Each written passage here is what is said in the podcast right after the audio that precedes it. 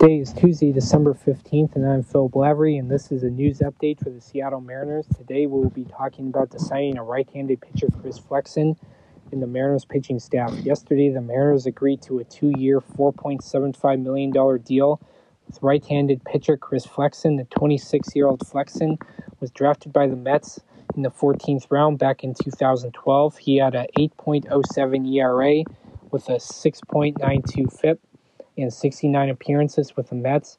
Last winter, Chris Flexen signed with the Doosan Bears, and he pitched well over in Korea, where he had a 3.01 ERA and a 2.74 FIP.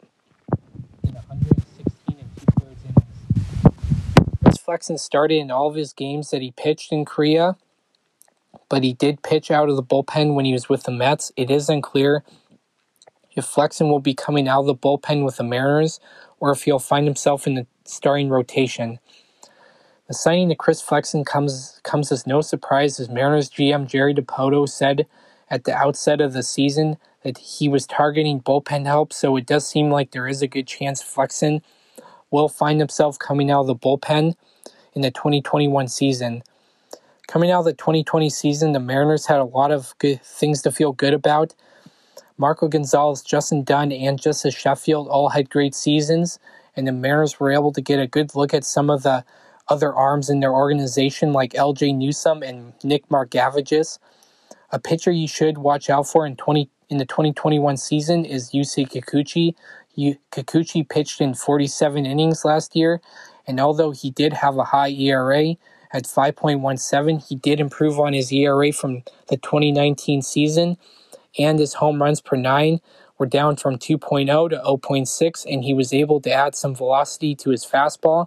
In 2019, his fastball averaged out at 92.5 miles per hour, and in the 2020 season, his average fastball was at 95.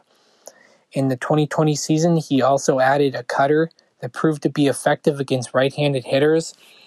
The Mariners' bullpen is going to be an interesting bullpen in the 2021 season. No one on the Mariners' current ro- roster has more than three career saves. Along with the signing of Chris Flexen, the Mariners also claimed right-handed pitcher Robert Dugger off of waiver. Off of waivers, both Flexen and Dugger will add some depth to the Mariners pitching staff and will help help a bullpen which had the highest bullpen ERA in the AL last year at 5.92 I would not be surprised if the Mariners try to add someone else to the bullpen for the 2021 season. A pitcher in the bullpen I think you should p- pay close attention to next year is 29 year old Kendall Graveman. Graveman had a 5.79 ERA in the 20 in 2020 with 15 Ks and a whip of 1.23 in 11 games.